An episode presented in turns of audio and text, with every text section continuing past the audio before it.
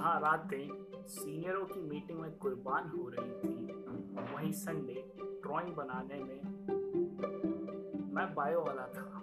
और आप जानते हैं, कॉलेज में प्रैक्टिकल लिखना बहुत मुश्किल होता है। जो सपने और जो मैंने फ़िल्मों में देखा था कि कॉलेज में क्या क्या होता है, हकीकत में वो सब अपने आप में पड़े था। और अब वो सब ख्वाब नज़र आ रहा था। एक दिन तंग आकर मैंने कह दिया, ये कॉलेज भी क्या कोई कॉलेज है? ना मज़ा, ना सजा।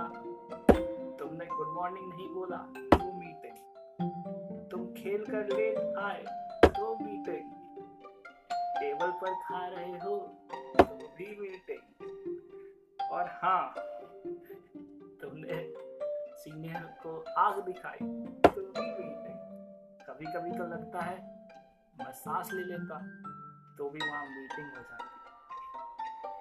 सारा कैंटीन में बैठना मना था। अशोक एक कोने से मेरी बातें सुन रहा था। वो पास आया और बोला all is well all is well all is well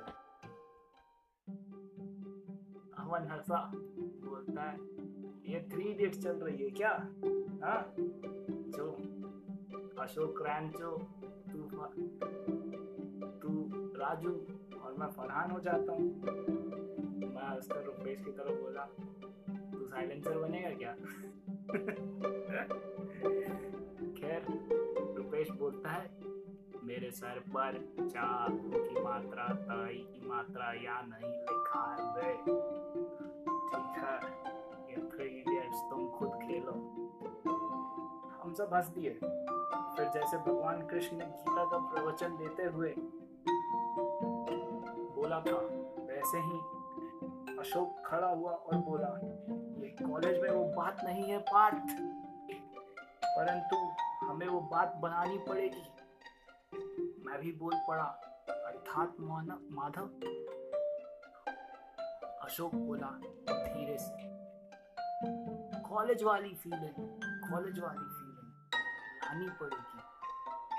मैं, वो कैसे होगा प्रभु? कुछ पथ प्रदर्शित करें।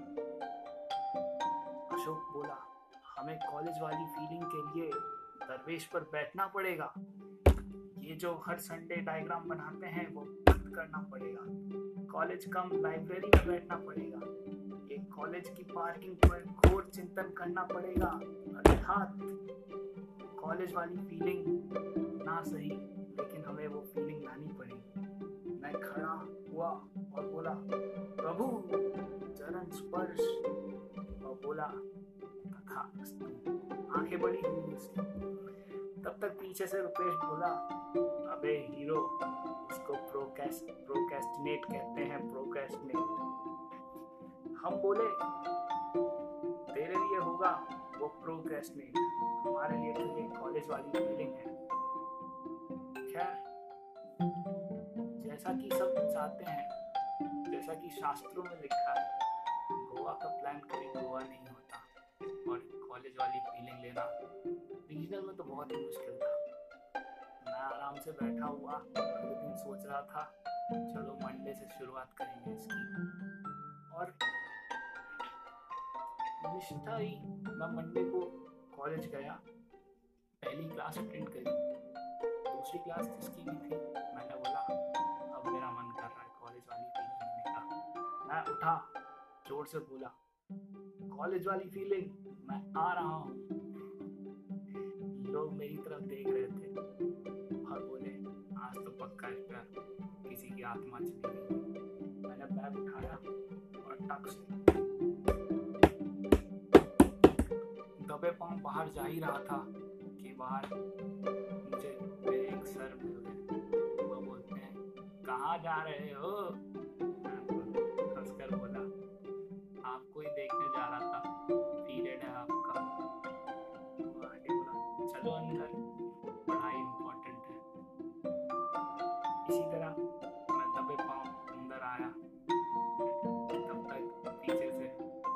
और अशोक बोले, भाई कॉलेज वाली फीलिंग का क्या हुआ? मैंने बोला, कभी और सही ज़रूर मिलेगी।